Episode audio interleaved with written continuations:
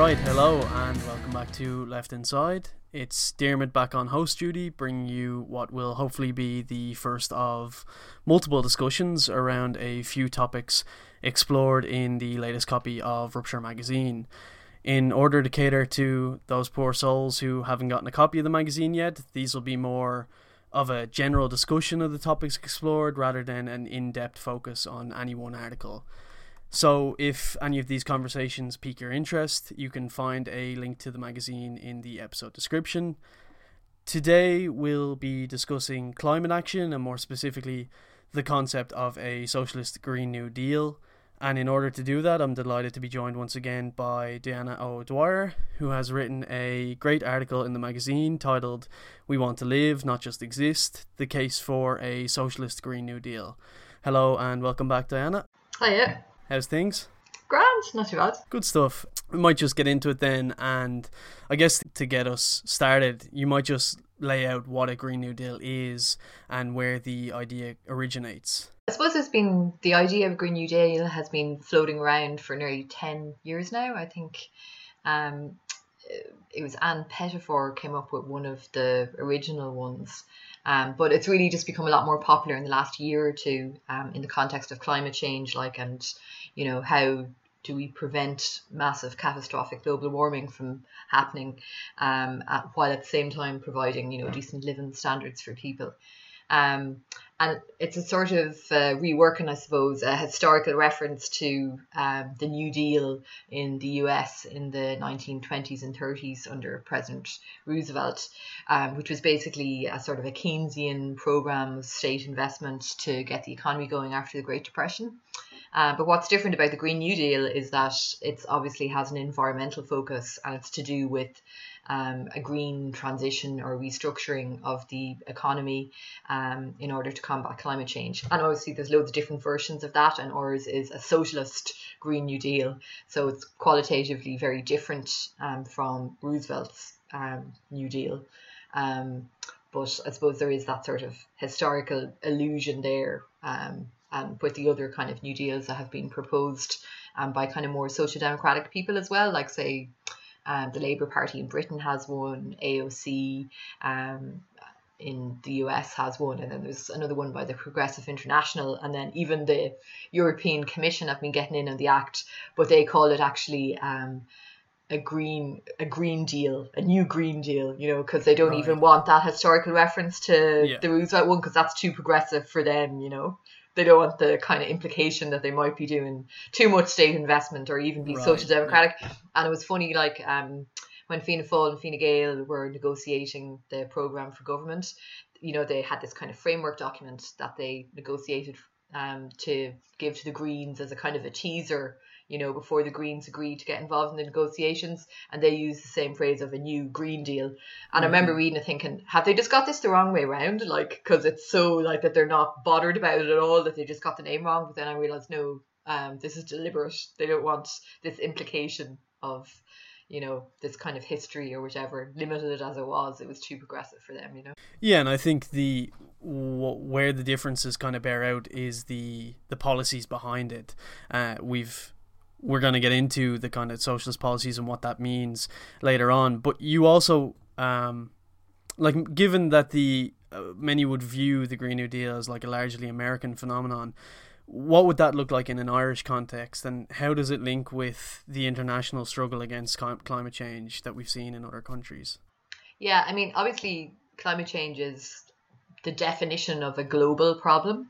So Ireland doing this on its own, you know, wouldn't be sufficient to end mm-hmm. climate change. Obviously, um, you'd need to have like Green New Deals in like all the countries around the world, basically. Um, you'd need to have it on a European basis, and then eventually you'd need to have it on a global basis.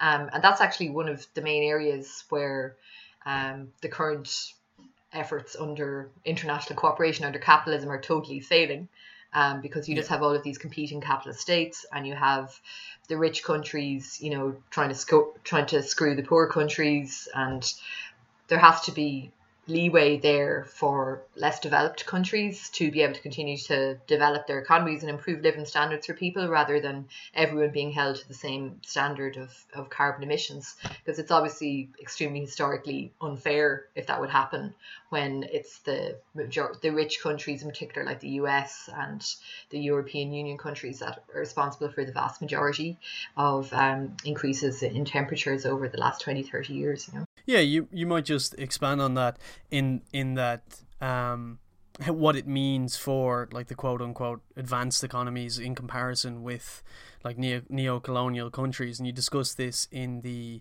piece, especially in relation to like the differing targets and, and how the transition needs to, to differ for these countries. Yeah, like um, I think one target that's kind of been put forward at EU level is, and internationally, is the idea of reaching net zero carbon emissions by 2050. Mm-hmm. And the idea of part of the idea of global solidarity put forward in the article is that you know that target could be remain there for low income countries, but for high income countries or countries in which certain population are the high income anyway, mm-hmm. um, like our own and, and the US, um, that there has to be much quicker movement towards that. Um, so we need to move to like net zero by 2030 in order that there can be more leeway for low income countries um, in terms of um, how they're adjusting things. And, um, so, I mean, I think that's like a starting point for global solidarity, but obviously there would need to be an awful lot more. Like, for example, at the moment, like Ireland's main role in the international system, um, in the international capitalist system at the moment, is as a tax haven for international mm-hmm. capital, and in so doing, like we're taking away huge amounts of tax income from. Um, poor countries and sucking them into um, the Irish state and to you know the Irish capitalist class basically, um, and that would be one thing that would need to change as well as having these different targets for uh, reducing carbon emissions. Yeah so just getting into to some of the concepts uh, i think one of the central things that's often discussed and linked to a green new deal is the concept of a just transition.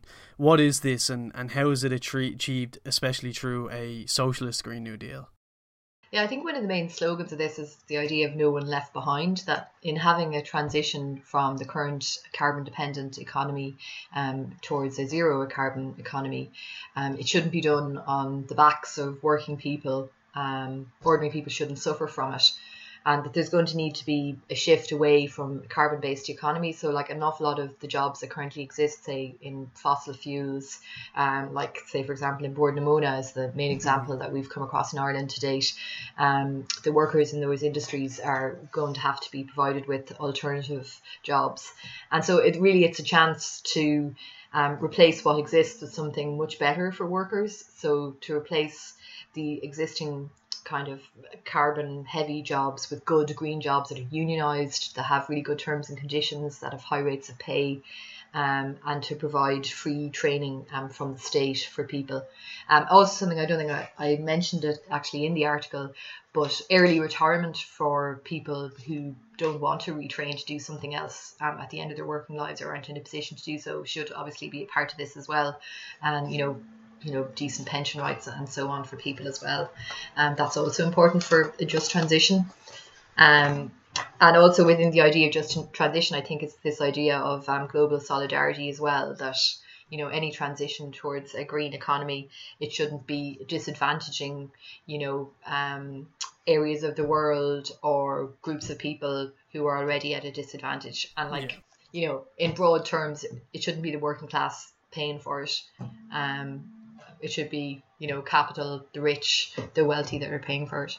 Yeah, and I think that relates back to those like that portion of the population being the biggest uh, like global emitters anyway. Yeah. Um, and the stat is often thrown around that the 100 companies making up 70% of the global emissions. Yeah. But just going back to the role of green jobs in the process, how do you lay out what green jobs are and how does this build on the common understanding by taking in things like care jobs and, and the like? Yeah, like usually when you think of green jobs, you think of like jobs in renewable um, energy and maybe in retrofitting houses or in I don't know cycling public transport. Um, and it just so happens like that a lot of that those jobs are historically kind of areas that would be dominated by men. Um, Mhm. They're quite like heavy industry construction jobs. Um, but there's also a whole other field of green jobs, which are jobs that are kind of naturally low in carbon, but aren't actually about, you know, renewable energy or whatever. They aren't specifically about environmental things as we would, you know, normally conceptualize them. So jobs in areas like um, healthcare, um, social care um, for the elderly or for people with disabilities, childcare, um, education, but also stuff like even journalism. You know, these are all jobs Mhm. that just naturally are quite low in terms of the carbon that they emit because they're kind of service industry jobs that are about caring for people and looking after people um, that broadly fall in the area of social reproduction, um, which is something that I touch on a little bit um, in the article as well. Um, so it's about really expanding those parts um, of the economy um, and reducing the, the parts of the economy that are, are focused on kind of carbon heavy um, jobs.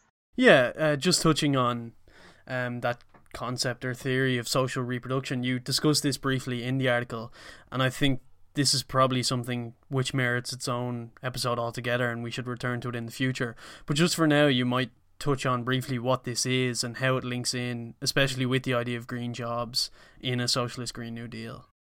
Yeah, like uh, social reproduction, um, it's a kind of type of Marxist um, feminist theory, um, which to really kind of boil it down, I suppose, it's the idea that kind of the source of women's oppression under capitalism is the kind of special responsibility that is placed upon them um, for reproducing um, workers, reproducing the, the workforce, the working class um, under capitalism. So, in particular, say it's mainly women still who have the job of looking after children um, and doing housework, you know, to an excessive extent, you know, compared to, to men or whatever. Um, and that this kind of double responsibility that they have is oppressive um, for them. Like it reduces the amount of free time that you have. It reduces your earning potential. It's a big reason why like there's still a gender pay gap and why there's less women in the workforce with all the implications for that for women for like getting involved in trade unions or for being politically active. Like it confines women still more to the domestic sphere.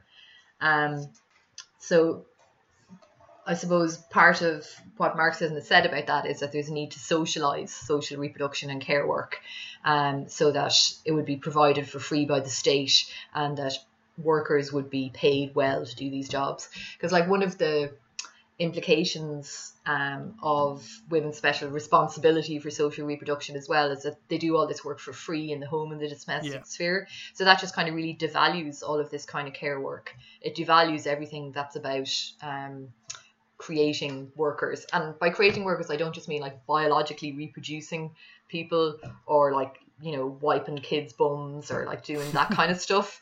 It's actually about like everything that goes into producing the type of like educated worker that can fit into capitalist production.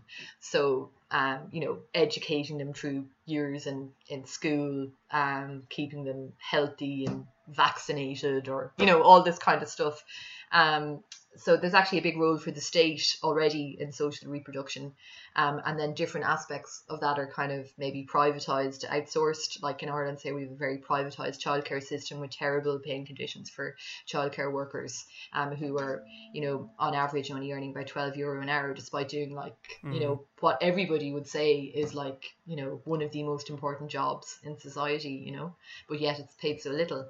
And part of the reason for that is because there's this um I suppose it, like it's normal for women to do this stuff um, in the home for free. And this kind of crosses over into the idea that when you're being paid to do it that you also get paid very little to do it. And obviously there's also the pressure from um, employers as well. The childcare can't be too expensive um, even though in Ireland it is very expensive because then that's going to put upward pressure on wages and kind of the point that I make um, in the article is about how all this impacted on the pandemic, which is where like suddenly um, because the lockdown happened and people were working from home, a lot of people like essential workers were obviously still going out to work every day and having even more difficulty in terms of dealing with childcare.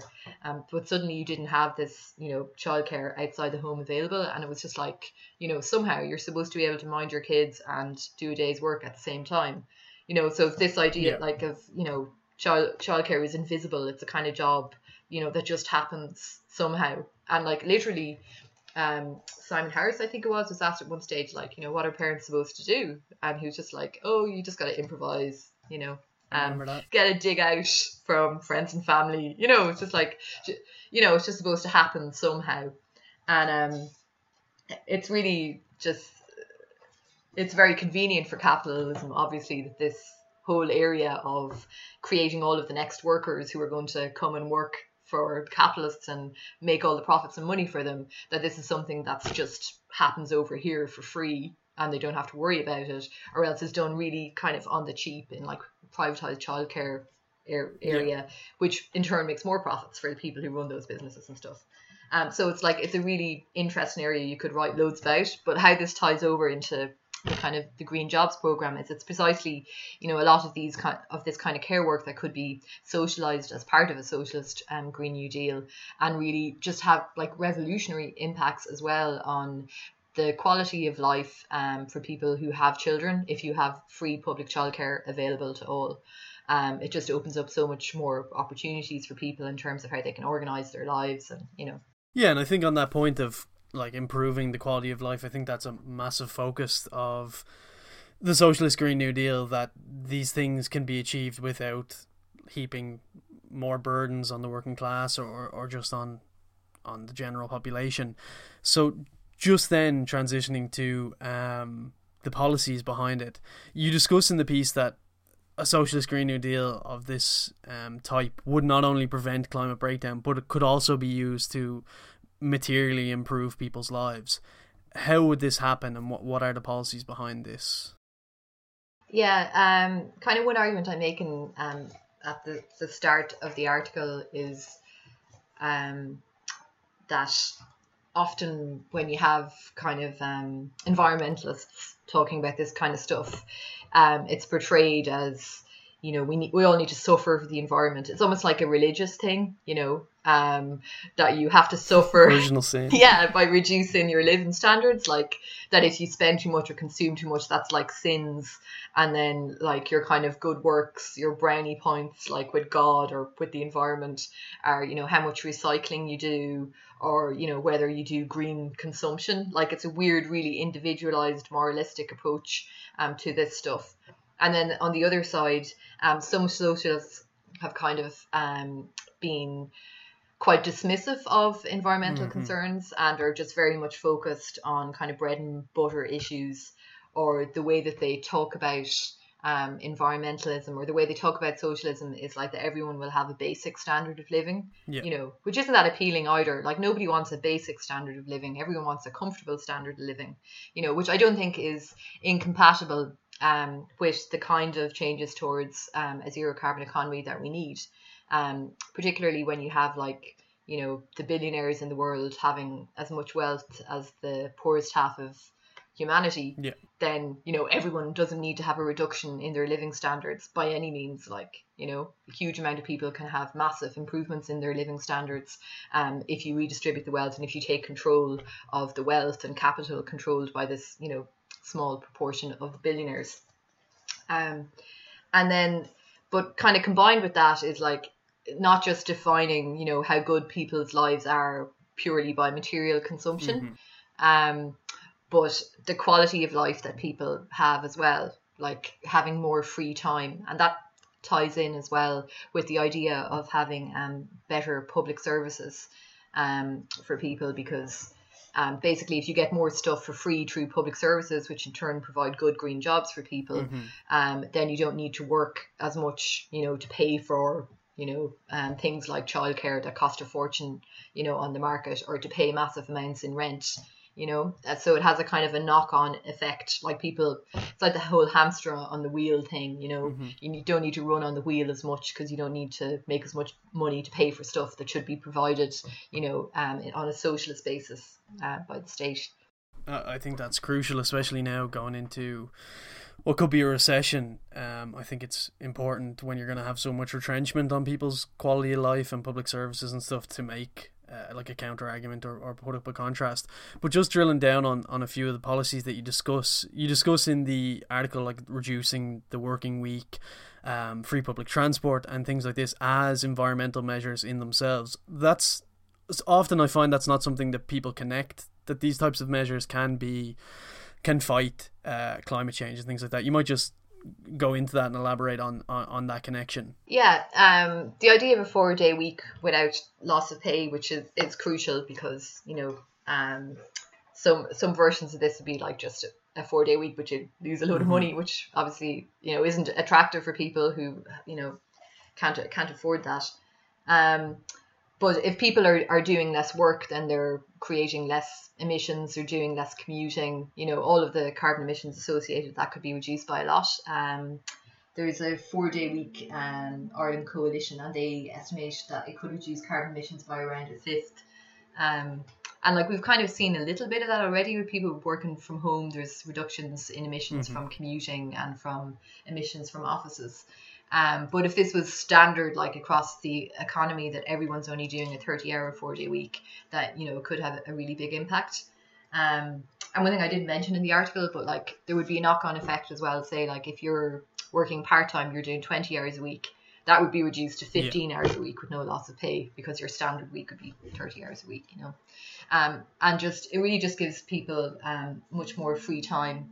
Um, as well as you know having those environmental impacts and you know people maintaining their living standards because it's the same um, level of pay.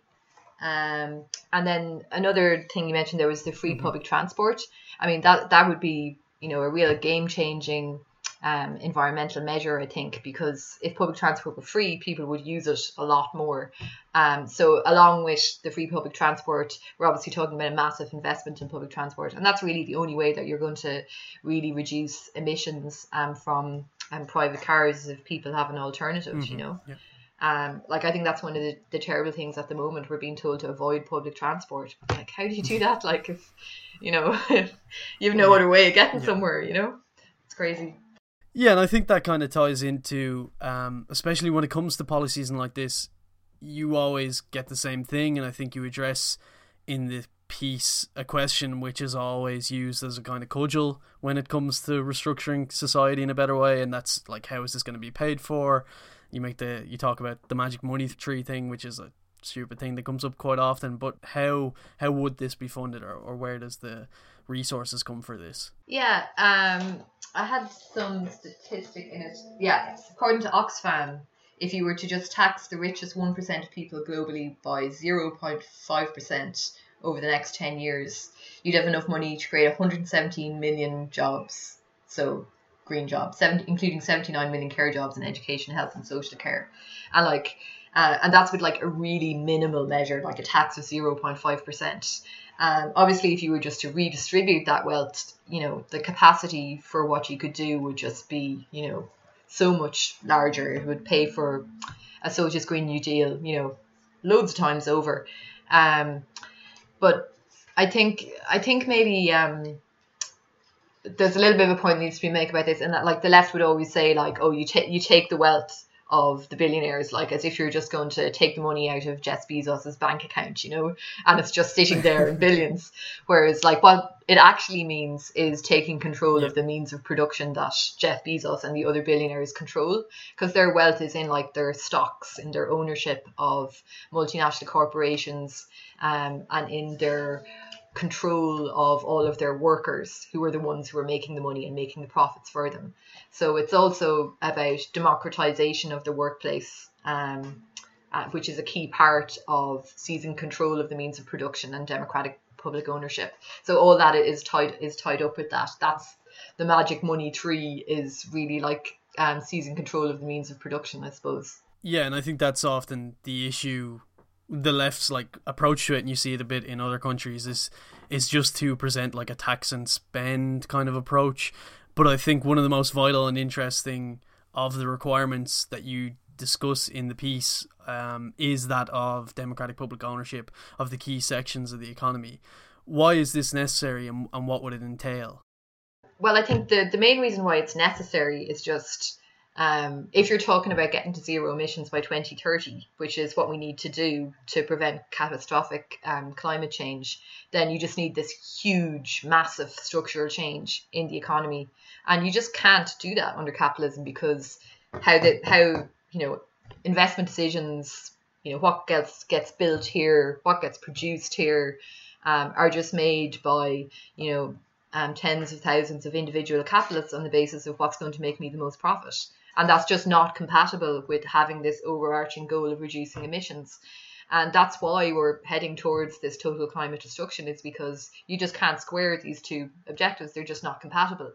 Um, and that's why, in order to have the huge change that we need, like public ownership and a, a plan is, is needed, mm-hmm. you know? Like you're not going to get there just by luck or by, you know, capitalist incentives um, they're all just really doomed to fail. Like you can see that if you look at stuff like um, carbon emission trading markets, yeah. you know, that they just end up all, all being kind of gamed and people are buying and selling, um, you know, carbon credits and it's not working as a strategy for reducing emissions. Like nothing based on the market logic works that way. Um, so what we need is like a democratic plan. And in order to have democratic planning of the economy, you need to own it, to control it. Um, that's the one of the kind of sub endings is we own it, we control it. If you want to have a plan to get from here to zero carbon in 10 years, then you need to have um, public ownership of the most polluting industries in order to bring about, you know, um, a just green transition in those areas. So in Ireland in, in particular, that would be stuff like agribusiness. Yeah. Um, but rela- related to that as well, um, you're also going to need to have control of the financial system because you know that's how um, investment occurs in different areas of the economy as well. Um, that would also need to be um, taken into control. So really, it points to um, public ownership of the key sections um, of the economy. Um, but the, the major polluting industries would obviously be a logical place to start.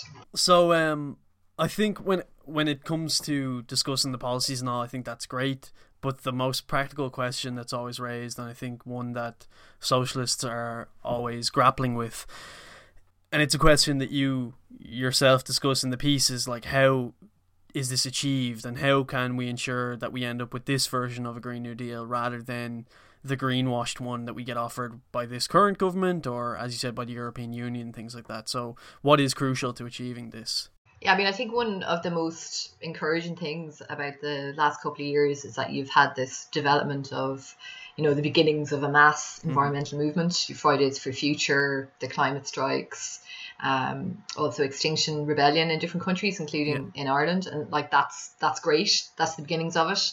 Um, and also you have these other movements um, in areas like anti-racism, you know, Black Lives Matter, and you had a resurgence of the women's movement as well, and you know the repeal movement in Ireland, and then a few years ago the water chargers movement, um, and all of these can kind of give a glimpse of the kind of people power um, that you need to bring about major changes in society. Like I don't think we ever would have got rid of the Eighth Amendment if there hadn't been, you know, the huge repeal movement, if there hadn't been that pressure from below. And we definitely wouldn't have abolished water charges either. Like, you know, the whole establishment was against that. Um, but this is obviously is a, a much bigger issue. Um, and partly because it's a big, much bigger issue um, it means that it's more important than ever that you would have a coming together of these different movements and also that you would have like a, a central involvement of the organized workers movement um, because mainly like largely because part of what you need to do is to take into public ownership the key sections of the economy and the only way you can do that is through the workforce taking control um, of their workplaces um, so we need to have you know a radicalization of the labor movement. Mm-hmm. And like for us in Rise as revolutionary socialists, um, really central um, to our whole politics um, is the recognition that workers have this kind of unique power, you know, um, that we actually have the power to control our workplaces if we're organized. Um, and that has the power to, you know, stop the whole um, generation of, of profit and redirect the economy towards social needs. We have that power in our hands if we get organized enough to do it. Um, so that's basically the argument that I'm making at the end. And like that obviously sounds like a huge mm-hmm. challenge. And you know, we have to start from where we are, which is by trying to build links between these different movements. And I think eco socialist politics are a huge part of that. Um, that traditionally the labour movement hasn't been that great a lot of the time on environmental issues, and even the socialist left has been quite slow to take them up as well. Um, so we need to have a fusion of this um, with the environmental movement. Um, and get it away from this kind of association as being this kind of like middle class green Yeah. party thing that's going to like hit you with carbon taxes and, and make you suffer you know, and make it a, a popular movement. So I mean that's kind of what I'm I'm trying to help develop um, in this article a bit. Like there's the different proposals for a socialist green new deal, but really this is something that I'll have to develop organically from the kind of movement that can emerge from the environmental movement and the various other movements for um, social justice and against oppression and the labour movement. I'm sure that you know they'd come up with much better proposals uh, than I could. You know, trying to write this article was just kind of some suggestions in it for the kind of stuff maybe um, that would be necessary. You know. Yeah, and I think when it comes down to it, the actual demands, while you can lay them out here, they will develop through movements like this. And I think it's good to keep a, a perspective on where we are and that there is like emerging movements through Fridays for Future. Extinction Rebellion is all extremely encouraging. Um, so I think at this point we can probably wrap things up, and I'll, I'll just say thanks a million to Diana for joining me and to everyone else for listening. More information on this topic, and as I said, the link to the magazine where you can find this article along with many other great ones can be found in the episode description. We at Left Inside have buckled under the listener pressure and decided to upgrade our recording equipment. And in line with that, we're once again asking for your financial support. And we're doing a little fundraiser at the moment and I'll put a link to that in the episode description as well. And we'd appreciate any contributions. So thanks a million for listening. We'll be back soon. Goodbye for now.